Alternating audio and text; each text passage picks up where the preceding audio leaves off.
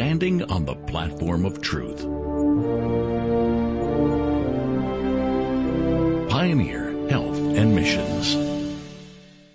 This morning's message is entitled The Great Commission.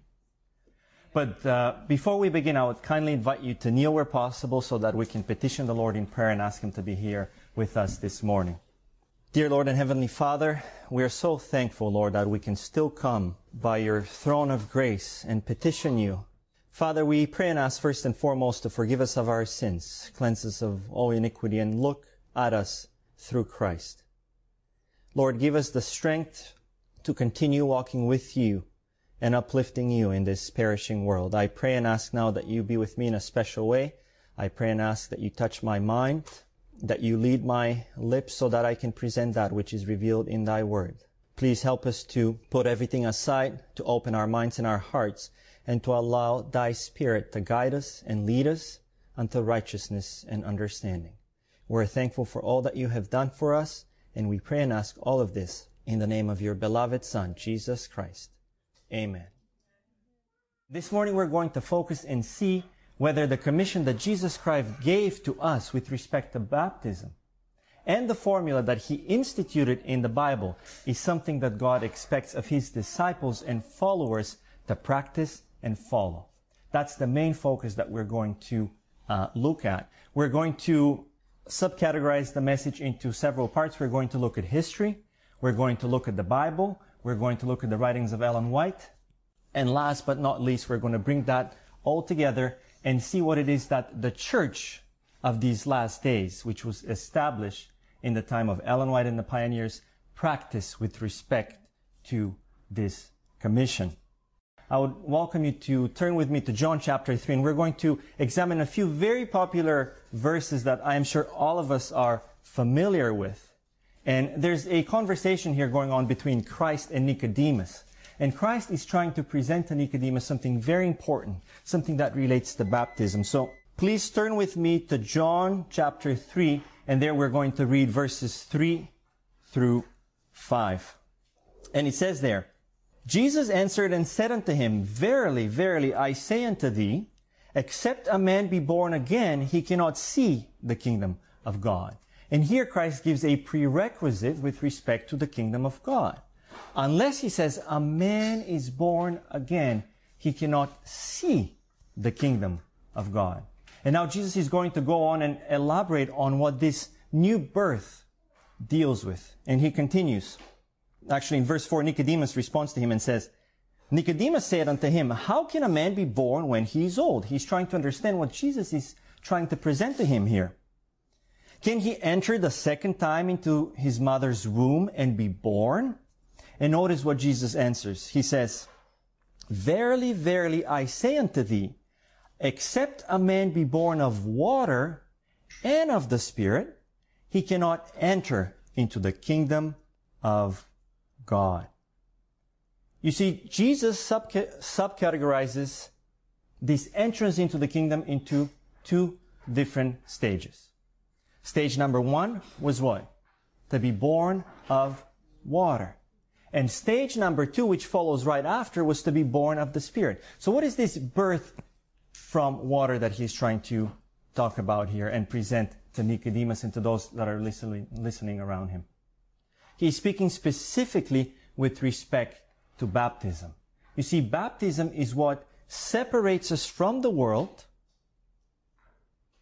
and brings us into the kingdom. Step number one. And then baptism would be followed by something that Jesus calls a birth from the Spirit. You see, unless both of these take place, no one can, according to Christ in these verses, see or enter into the kingdom of heaven. And this presents to us the importance of baptism. Baptism is essential. As I mentioned earlier, it is how we come into the church of God. Notice what we find in the testimonies with respect to baptism in particular and the importance of it. She says, Christ has made baptism the sign of entrance to his spiritual kingdom. Before man can find a home in the church, before passing the threshold of God's spiritual kingdom, he is to receive the impress of the divine name the Lord our righteousness. Is it important how we baptize if baptism is our entrance into the church of God? This is the question that I want us to explore this morning. There's so much that can be said about baptism that it's not going to take us, and it's going to take us a long time. And this is not the focus this morning because understanding the importance of baptism, understanding that one is to die to self, to die to the world so that they can be brought from the water in newness of life is essential to our spiritual walk. But what I want us to explore this morning is the passage or the commission that Jesus Christ gave to his disciples with respect to baptism and understand and see whether we are to follow today. Are we to heed to these words? Are we to take them and apply them to the church today? Or is it something that potentially might not even be part of the Bible, as some might say? So this is what I want us to focus on. And the passage that is in question here this morning is found in Matthew, the 28th chapter and verse 19. This is a very popular passage that all of us, I am sure, are familiar with. So what do we see in Matthew 28, 19? What is it that Jesus Christ told his disciples in those verses? So please turn with me to Matthew 28, 19 and let us read the verse so we can see it in depth and what it says. Now, even start from verse 18 just so that we can um, see the context. And Jesus came and spake unto them, saying, All power is given unto me in heaven and in earth. Go ye therefore. Who is Jesus speaking here to? He's speaking to his disciples, to those that are to go out into the world and to build his church. Go, he says, ye therefore, and teach all nations. And I want to take a quick pause right here because this is essential for us to understand. Before baptism takes place, something else is to occur. And what is it? Jesus tells his disciples to go and teach all nations the things that he has shared with them. It is only by understanding the mission of the church, the teachings of the church, that one can come and partake of baptism. This is the first step that Jesus outlines here in this verse. But he continues, baptizing them in the name of the Father and of the Son and of the Holy Ghost. And then he ends the thought with teaching them to observe all things whatsoever I have commanded you. And lo, I am with you always, even unto the end of the world. Jesus here gives a commission to his disciples and a promise that follows this commission. So, what we're going to do right now is explore some historical background with respect to this passage in the Bible. And we're going to do so because there are different notions uh, in the Christian world today. For example, there is a notion that this commission was not to be found in any records prior to the third century. That is a, a notion that we see being presented. There are other notions that state that, you know what, actually it was not the third century, it was the second century. Uh, we don't see any record prior to the second century of this commission being part of the church. Um, and the claim that has been made by different historians and even Christians. As I mentioned, this is not something that's so much part of the Seventh Adventist Church. This is something that is part of the Christian world and has been a confrontation between different Christians for centuries. So do we find historical record of this passage anywhere prior to the third century? That is what I want us to explore. And uh, the first statement that I'm going to read to you is found in Justin Martyr's first apology. And it says there, For in the name of the Father and the Lord of the universe, and of our Savior, Jesus Christ, and of the Holy Spirit, then receive the washing with water. Now, this statement in particular is dated between 147 and 161 AD. It is a historical record of the commission that we see in Matthew 28, 19, found prior to the third century. And this is the focus that I want to bring out here. But that is not the only statement that we found historical record of. There's even an earlier account of a Christian treatise that was written, uh, the dating goes back to anywhere between 65 and 80 AD. after Christ. And in this Christian treatise that is called the uh, Didache, it states, But concerning baptism, thus baptize ye, having first recited all these precepts, baptize in the name of the Father, and of the Son, and of the Holy Spirit in running water. And again, what I'm trying to bring out here is the fact that the verse, Matthew 28, 19, or the statement that we find there is found through historical records prior to the third century. There's something very interesting with respect to history that I want to share. And um, for example, I come from uh, the country of Bulgaria, and most of you know that. And I, I was there in my early years, and I had to take local history.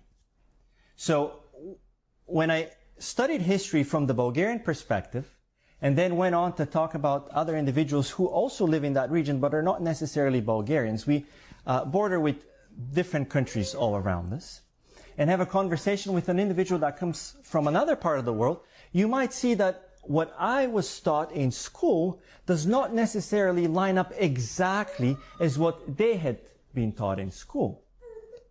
You can go in the internet today and you can take any subject. You pick any subject of interest related to history and you're going to find different opinions by different scholars, different historians, and so on and so forth.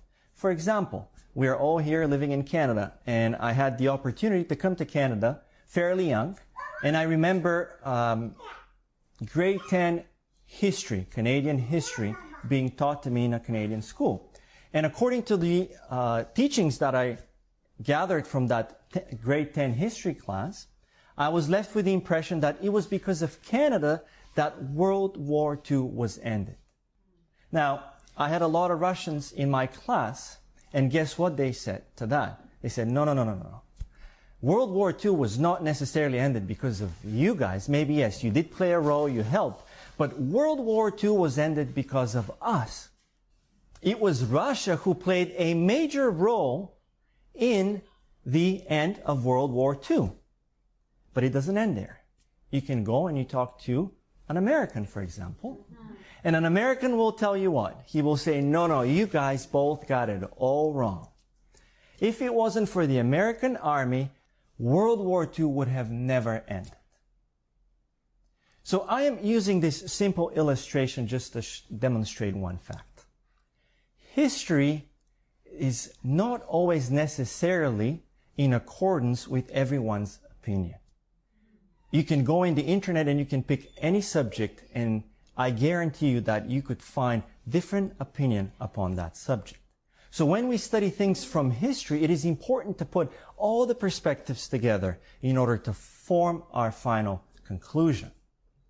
Now, well, there's something even more important than that is the fact that we have even a greater historian who can lead us to a proper understanding of history. Who would you say is the greatest historian that would lead us to a proper understanding of history? Who was the Bible inspired by? God and Christ. Why do I say that? When we open the Bible, we see something that is called prophecy in it, right? And isn't prophecy simply history told in advance? It is. So we know that Christ is able to solidify everything with respect to history. And by trusting in Him and depending upon Him, we can have a proper understanding of history. This way we don't have to rely on what one source in the world says or another source in the world says. But we can bring everything together, use the Bible, use inspiration, and come to a proper conclusion with respect to which version of history, if you will, we are to accept or not. With that thought in mind, I want us to turn now to the spirit of prophecy. And I turn to the spirit of prophecy because we are told that the spirit of prophecy, according to the book of Revelation, is what? Is the testimony of Jesus Christ. So Jesus testifies to us about everything that we need to know in these last days. And I firmly believe, and it's not just I who believe this, and we're going to go see it now through the various quotes that we're going to examine, that even this question with respect to this uh, commission has been given a proper answer inspired by Christ. So what do we find in the testimonies with respect to Matthew 28, 19? Is this something the testimonies endorsed? Is this something that uh, the spirit of prophecy through the inspired writings of Ellen White uh, brought into the church and gave it um, understanding? The first quote that we have here is found in Signs of the Times, September 20th, 1899.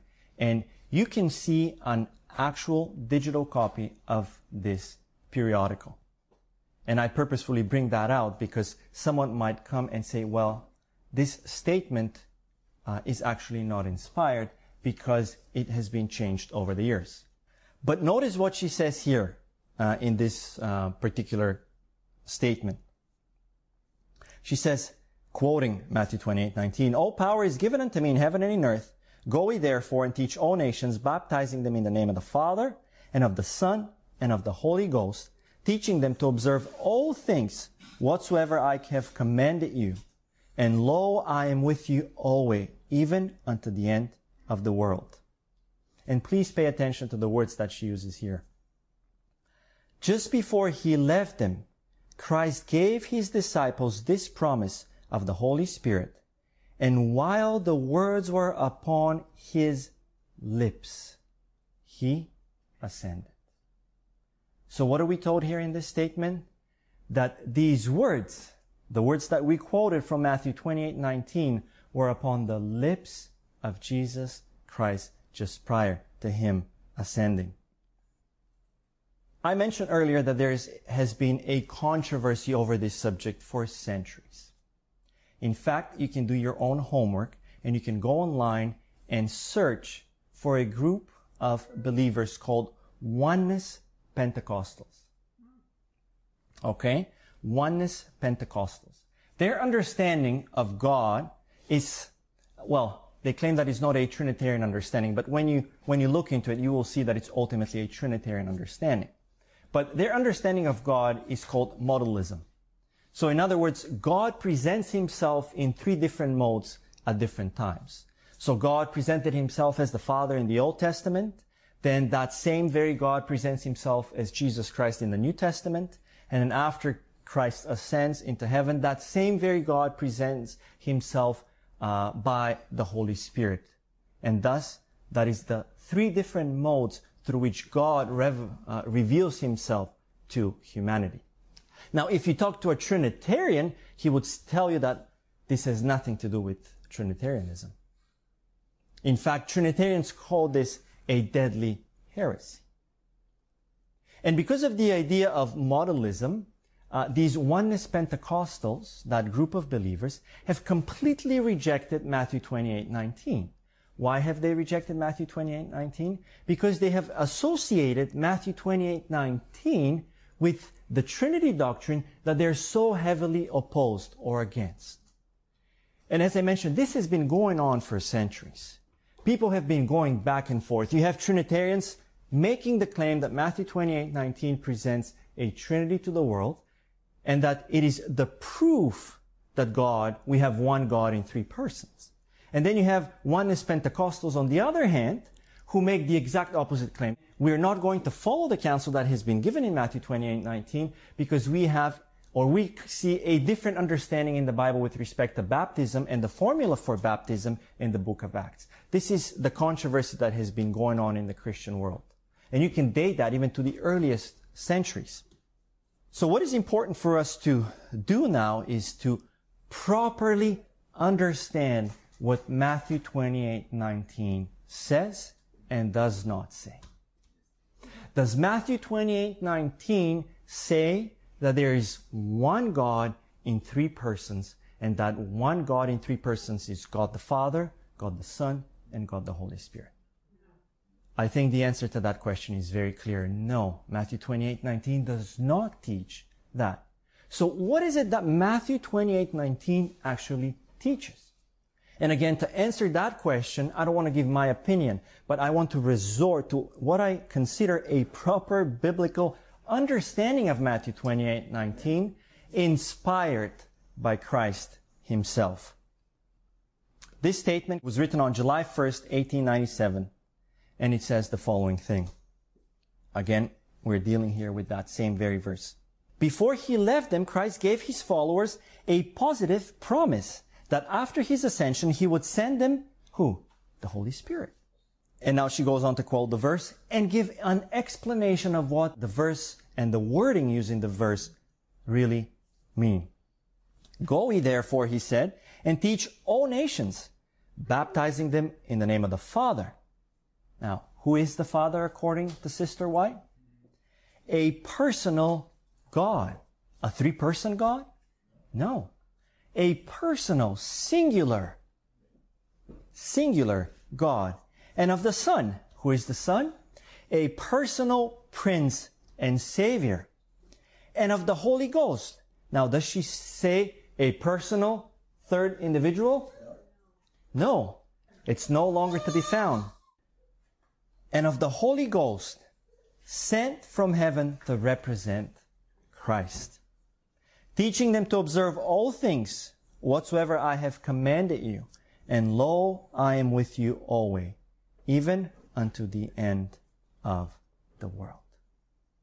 You see, the statement that she gives here can be clearly found in the Bible. And I want us to open to Ephesians chapter 4, verses 4 to 6. Because what we see in Matthew 28, 19, it is just simply a repetition of what we see here in Ephesians chapter 4. I think all of us here are in agreement that there's a personal God, that we have a personal Savior who is the only begotten Son of God, and that God has sent His Spirit so that that Spirit can live in our hearts and guide us. And this is all that we find in that passage. And notice here in Ephesians chapter 4, verses 4 to 6, what we are told. It says, There's one body. What is this body here a representation of? What body is Paul speaking about? He's talking about his church. There's one body and one spirit. Even as ye are called in one hope of your calling. One Lord, one faith, one baptism. How many gods and persons of God? One God and Father of all, who is above all and through all and in you all. Do we find the Father in this passage that is part of that one body? Of course we do. Do we find His Son, Jesus Christ, our Lord and Savior, in this passage here that is part of that one body? Of course we do. Do we find the Holy Spirit in this passage that is part of the body? One Spirit. The, the Spirit that is being referred to is that Holy Spirit that lives in us, the Spirit of the Father and of the Son. So the fact that a, a, a, verse in the Bible references the Father, the Son, and the Holy Spirit, in no way does it indicate that we have one God in three persons. And that's what we need to understand. It is very important for us to comprehend that. Because that will prevent us from going on to extremes and eliminating certain ideas that are clearly presented in the Bible. And as I mentioned earlier, I think all of us here would agree that there's a Father, that there's a Son, and that there's a Holy Spirit. In fact, Ellen White calls this a heavenly trio. She doesn't call it a Trinity God. Never has, never will. She has never called God three persons. Never has, never will, because God is a personal God. So that opens the door for some reconciliation that we need to do with the Bible a little bit right now. And that will take us into the book of Acts because there are certain statements that if they're not brought together with other statements in the Bible, might present ideas that we think do not line up, for example, with Matthew 28, 19, because this is what we're dealing with here. Uh, the question that is usually raised is, why is it that if Jesus Christ gave a clear commission of how to baptize and what formula to use with respect to baptism, why do we see in the book of Acts his disciples, at a first glance, maybe not necessarily following that commission? I will just reference three other verses uh, that are usually uh, brought out in the book of Acts. And uh, the first instance we see in Acts chapter 2 and there verse 38. And we find the following statement. Then Peter said unto them, Repent and be baptized, every one of you, in the name of Jesus Christ for the remission of sins, and ye shall receive the gift of the Holy Ghost. Remember what Jesus told Nicodemus? You get baptized of what? Of water. And then what's the next step after you go through the water baptism?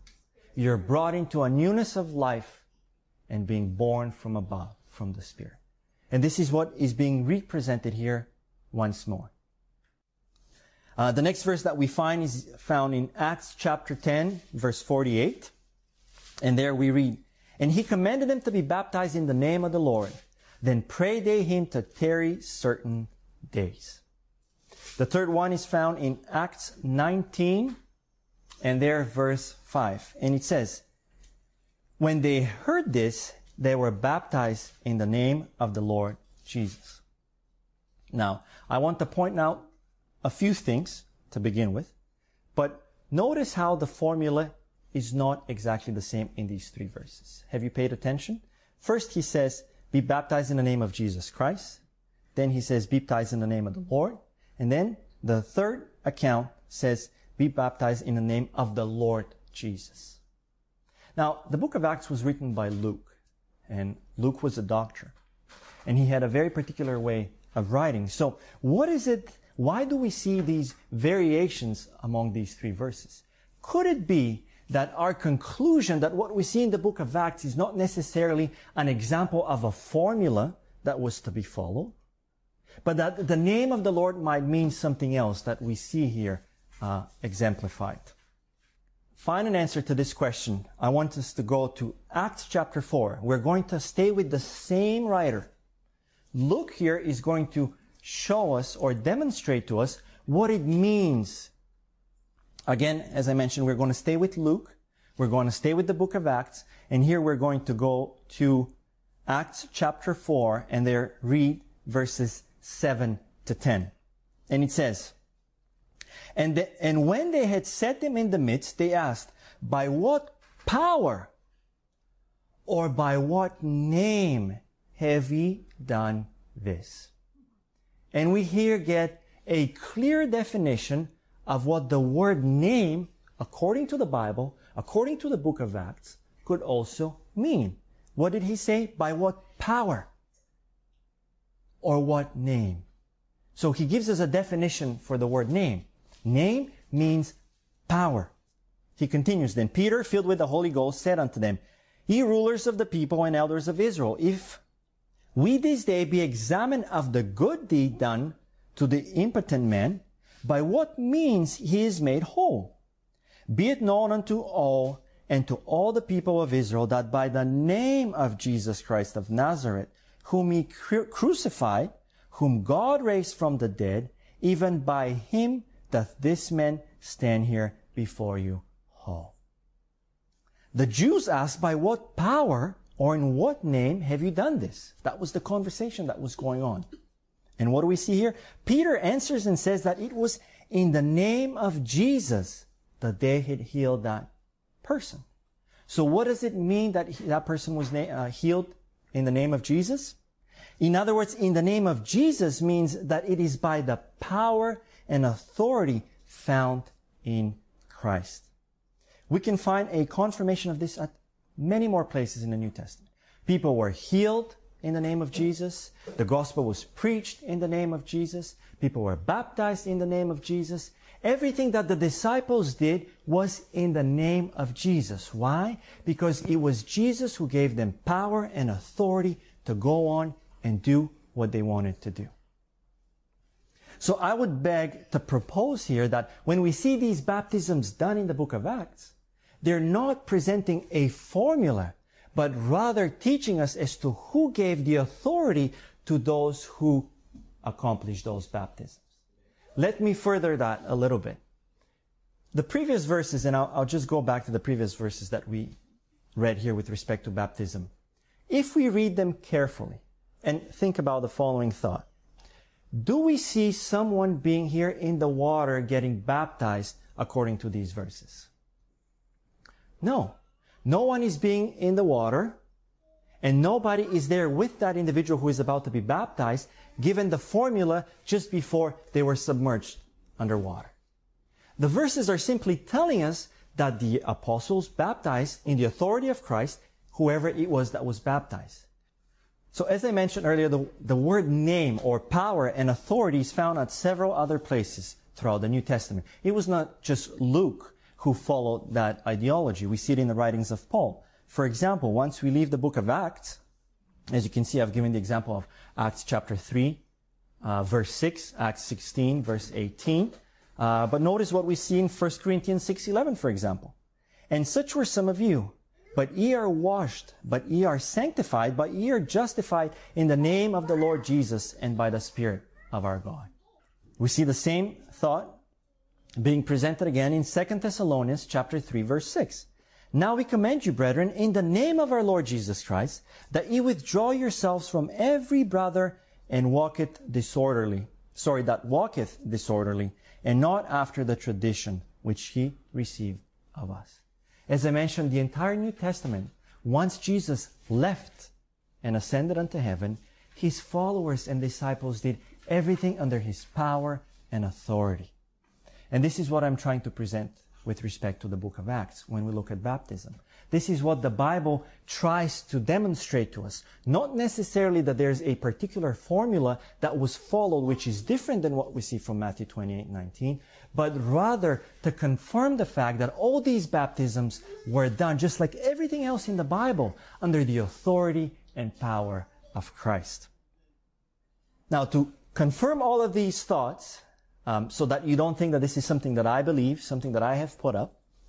Um, again, I want us to go and look at confirmations that are found by what I consider the inspired writings of Ellen White. The first statement that we found, find is actually found in Spirit of Prophecy, Volume 3. This is a book. This is not a compilation. This is her thought with respect to what we have been discussing thus far. So here, she's, uh, I'm actually going to go through about three paragraphs that would put the picture together and help us to understand something with respect to what we have been talking about.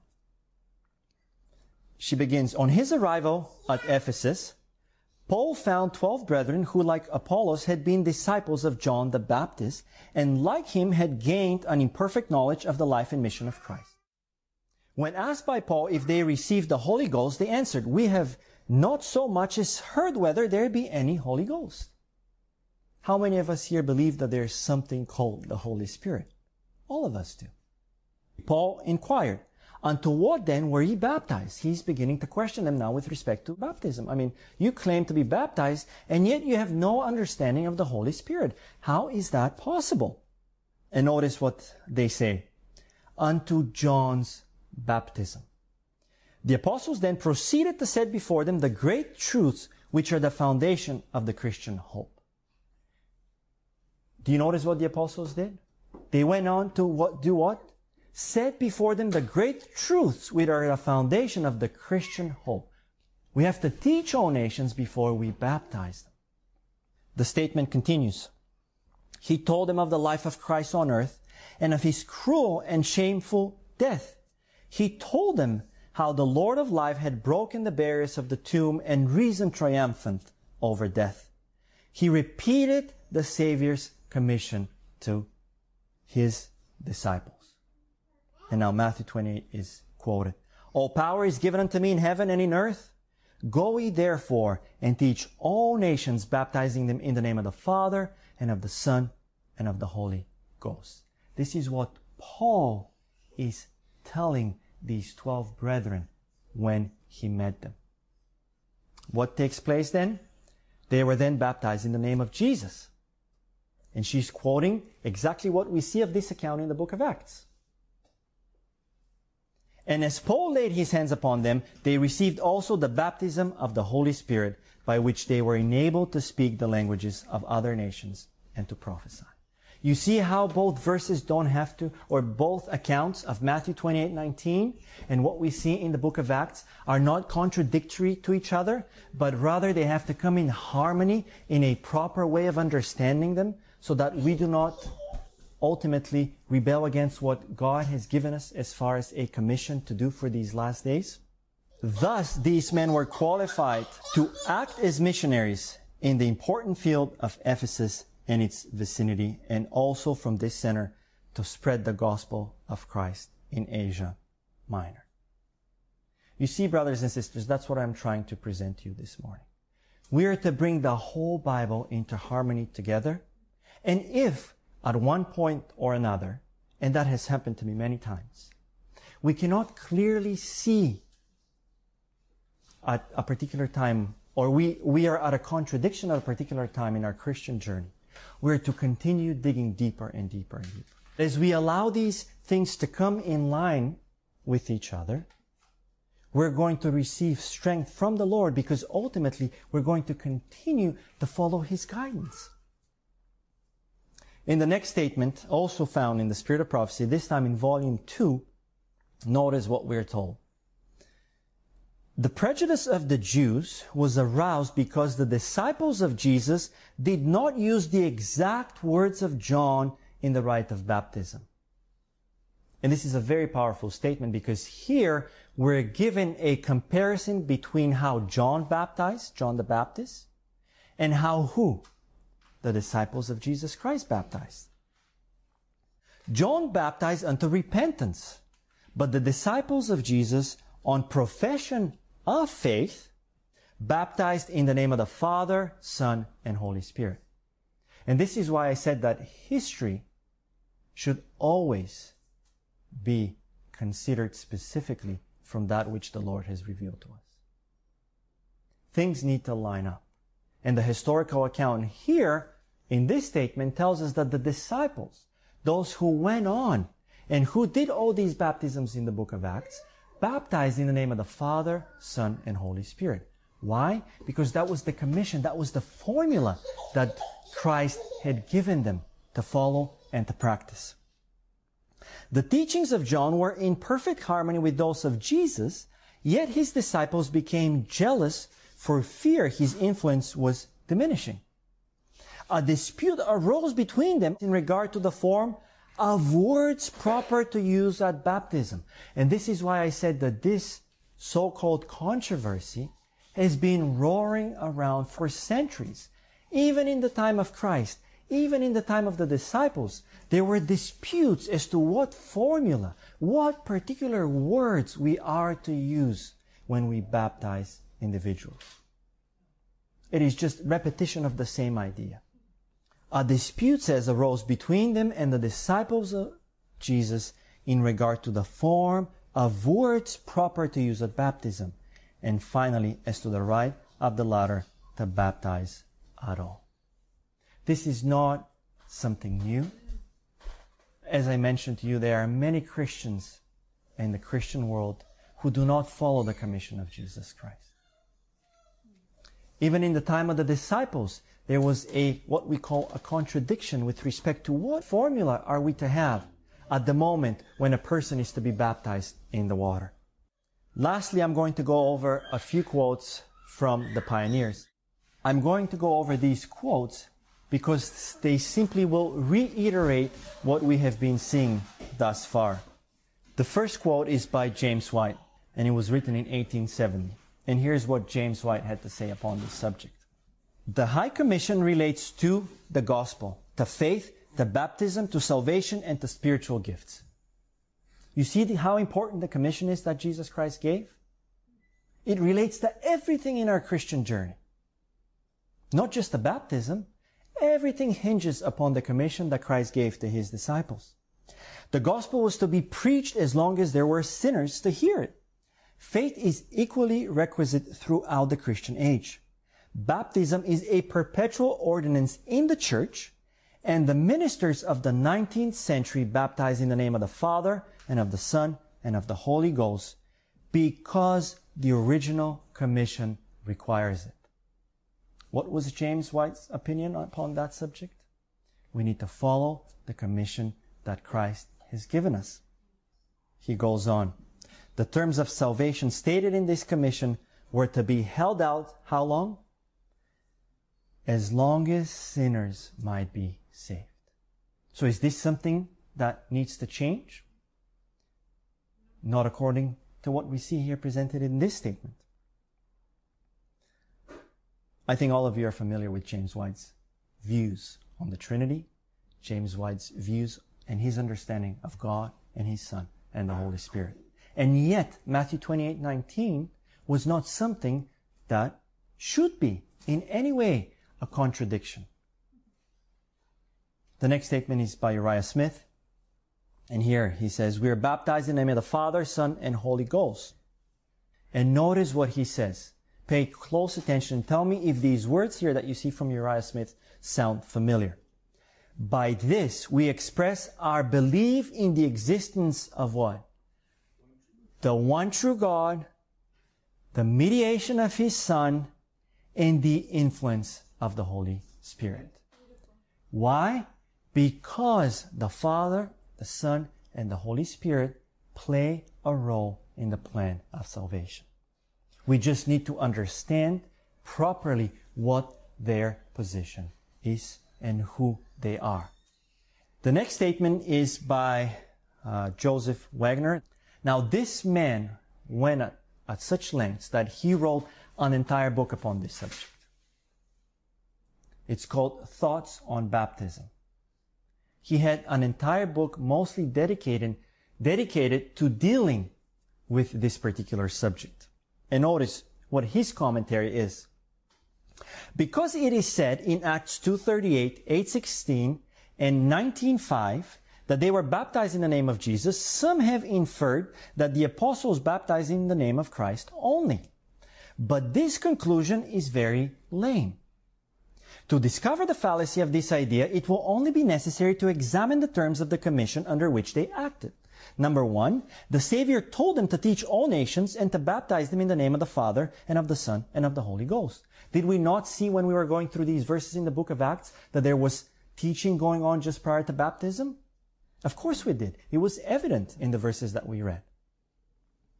He continues, number two, he commanded them to tarry at Jerusalem until they were endured with power from on high. They were neither to preach nor to baptize until the Holy Ghost came upon them. The promised power came upon them on the day of Pentecost, and on that day was preached the first sermon after the Great Commission was given. You see how he's tying everything with the Great Commission here that Christ gave to his disciples just before he left? And then number four, if they, and this is what I really want us to focus on because this is one of the uh, important factors as to why we are even discussing this subject this morning. If they did not baptize in the name of the Father and of the Son and of the Holy Ghost, they did not obey their Lord's commandment. They did not fulfill the commission under which they acted and by which alone they had authority to baptize. We trust none will be willing to risk such a conclusion as this. And this is what everything boils down to. It is okay for us to hold on to different opinions. And at times we do. But when certain things come to us, we're to allow the Spirit to guide our minds so that we can come to proper conclusions. And that's what I want from all of us. To just meditate upon these things and ask the Lord to lead us to proper conclusions on them. Um, but aside from that, I really want to focus on these last thoughts that Joseph Waggoner said. Think about it this way. If Jesus tells us to do something, and yet we go out and we do not practice what he has told us. What would you call that? Would you not call that rebellion? I would. And Christ wants us to put everything aside. All rebellion aside. All preconceived ideas. And I have many of those, I can assure you.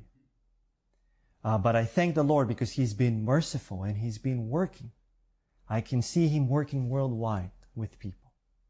Bringing people closer and closer back to what I would call a platform of truth that was built through the inspiration of Jesus Christ. And I'm not singling out Ellen White here. No, brothers and sisters. The Lord worked with his people because the Lord said in the book of Revelation chapter 12 that there will come a time when he's going to establish a movement that is going to finish the work and be victorious in the mark of the beast crisis. And that movement began over 170 years ago. and what He wants from us today to be of one accord with that movement. Why? Because only then can we show a united front. Love for one another together with what we would call biblical truth. The Lord wants to see His people pressing together. And every little aspect of our faith is based upon everything that we understand in the Bible. So why does it matter? Why does it matter if I baptize according to Matthew 28, 19, or if I baptize in the name of Jesus only, let's say? Well, Joseph Waggoner gave one of the possible answers here. It matters because if you do not follow the commission of Christ, you're giving an example of rebellion. If we do not follow the commission of Christ, then we're creating doubt in the minds of the people. Why are we creating doubts in their minds? Because if we are to exclude certain passages from the scripture, yes, it might be one, but we're training the mind to doubt the different verses that God has left for us. You take one verse out, well, Satan would have so, it would be so much easier for him to come and lead you to take a second verse out. And we can bring in the spirit of prophecy into this. You take the spirit of prophecy quotes out, well, then you come to the position of basing your faith not upon what the Bible has to say, not about what the spirit of prophecy has to say, but upon what you think it should say, and you give yourself um, the ability to eliminate and pick and choose that which you believe in the Bible. And I see that over and over again. And I'm going to bring up a quick example just before we finish with a few quotes from the Spirit of Prophecy. Lately, uh, a brother who is part of the non-Trinitarian movement has questioned the wording that is used in the book of James. According to his opinion, James had not used the proper words when explaining the relationship between justification and faith. You see where you get when you start tempering with ideas that do not necessarily uh, fit with our understanding of different scripture? What the Lord wants is to bring everything together so it does not contradict, rather than eliminate things that we might think they contradict. And furthermore, there's a warning given to us in the book of Revelation. And I don't think many people realize that warning. But we've been told that if we take uh, from the Word of God, or if we add to the Word of God, what is going to take place? Judgment will fall upon us. I don't want to be the person upon whom judgment falls because I went on to make a decision to eliminate or to add verses onto the Bible. And it is given us for a reason. We're to embrace the Word of God and leave everything else with Him. If I go on and say this verse, and it doesn't have to be Matthew 28, 19. I can pick a verse in the Bible that I don't, doesn't fit in with the way I see things. And I say, well, this verse should not be in the Bible. Am I not taking away from the Word of God? You see how important even these little things are to our salvation? But now I want to go ahead and give a few spiritual reasons with respect to why Matthew 28, 19 is so important. And they're found in the Spirit of Prophecy. And I, I will begin with a quote from sixth volume of the Testimonies. And there it says, Baptism is a most solemn renunciation of the world. Those who are baptized, how? In the threefold name of the Father, the Son, and the Holy Spirit, at the very entrance of their Christian life, declare publicly that they have forsaken the service of Satan and have become members of the royal family, children of the heavenly King. Don't we all want that? Don't we all want to separate from the world? They have obeyed the command. They have followed and obeyed the words of Christ. This is what Jesus wants from us today. To obey Him. To let Him lead us. Come out from among them and be separate and touch not the unclean thing. And to them is fulfilled the promise, I will receive you and will be a father unto you and ye shall be my sons and daughters, saith the Lord Almighty. I want that promise to be part of my spiritual walk. And this is why I see it as important when it comes to baptism that I am to follow the command that Christ has given me as a true and honest disciple of His.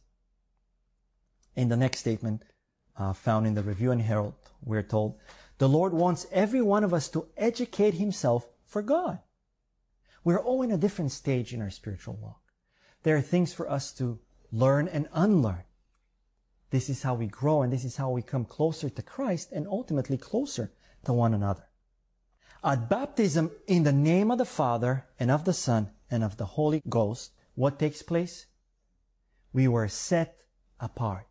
How many of you want to be set apart for service for the Lord here this morning? To engage in the very work that Christ came to the world to do. This is why I find Matthew 28, 19 is important.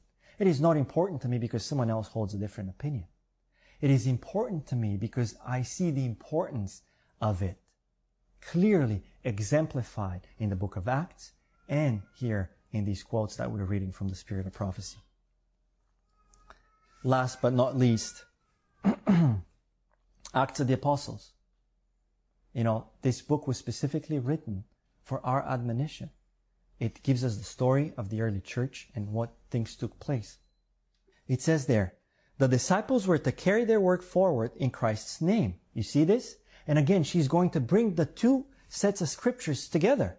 Did the disciples go on in the book of Acts and, and do all of their work in the name of Jesus? Of course they did. They healed, they baptized. Everything that they did was carried forward in Christ's name. And this is what Acts is, um, the book of Acts is talking about when it mentions in the name of Jesus so many different times. Their every word and act was to fasten attention on His name as possessing that vital power by which sinners may be saved. Their faith was to center in Him who is the source of mercy and power. In His name, they were to present their petitions to the Father and they would receive answer. And now just so that nobody gets confused whether she is in contradiction with Matthew 28, 19, she brings it in right into this quote. They were to baptize in the name of the Father, the Son, and the Holy Spirit. Christ's name was to be their watchword, their badge of distinction, their bond of union, the authority for their course of action, and the source of their success. Nothing was to be recognized in His kingdom that did not bear His name and superscription. Yet again, what seemingly might look as a contradiction is beautifully brought together into one paragraph to give us the proper understanding of what Matthew 28 19 says and what the book of Acts teaches. They don't need to clash. Yes, a Trinitarian will take that verse and use it to prove their Trinitarian understanding of God. But so would a oneness Pentecostal take the verses in the book of Acts to prove their understanding of God. So does that mean that we are to get rid of, of both these accounts and verses because we do not, we're not in agreement with the Trinitarian, we're not in agreement with the oneness Pentecostals? Does that mean that we're to discard all these verses from the Bible because they don't come in line with our understanding of who God is? No. We're to bring everything into proper harmony. And this is my desire. And I believe this was the desire of Ellen White. Ultimately, I believe this is the desire of Christ. For us to allow Him to lead us and guide us. He to be the source of everything that we believe in these last days. You know, lately, as, as this subject is being agitated, I have to testify to you that more and more Trinitarians are beginning to listen. Why? Because now we're not trying to discredit something from the Bible, but rather bring the true understanding which uplifts God of believing in a one true God in the mediation of His only begotten Son, Jesus Christ, and the Holy Spirit. My appeal to you this morning is that you will accept the commission of Christ and that you will indeed teach all nations the things which Christ has commanded us to do and ultimately baptize them in the name of the Father, Son, and Holy Spirit so that we eliminate any doubt from the Word of God and continue pressing forward upon this platform of truth that the Bible, the Spirit of prophecy, and the writings of the pioneers have presented to us. And only then, I believe, we are going to come in true unity of spirit and truth and ultimately be able to go to the world and finish the work. So let us kneel and have a word of prayer. Dear Lord and Heavenly Father, uh, we come before you because we seek wisdom from Thee. Lord, we know that we can trust in you. We know that you can work with all of us individually and collectively. We pray and ask that you help us in our spiritual growth. Help us, Lord, to see things the way they are to be seen, understand things the way they are to be understood. Father, if there's anything in our lives that requires further uh, study or understanding, I pray that you will move upon our hearts and minds by the power of your Spirit. We come before your throne of grace in the name of Christ. Because it is only in that name, Lord, that we can petition anything from you. We thank you for all that you have done in our lives. We leave all things into thy hands, praying and asking all of this in the name of your beloved Son, Jesus Christ. Amen. Standing on the platform of truth. Pioneer Health and Missions.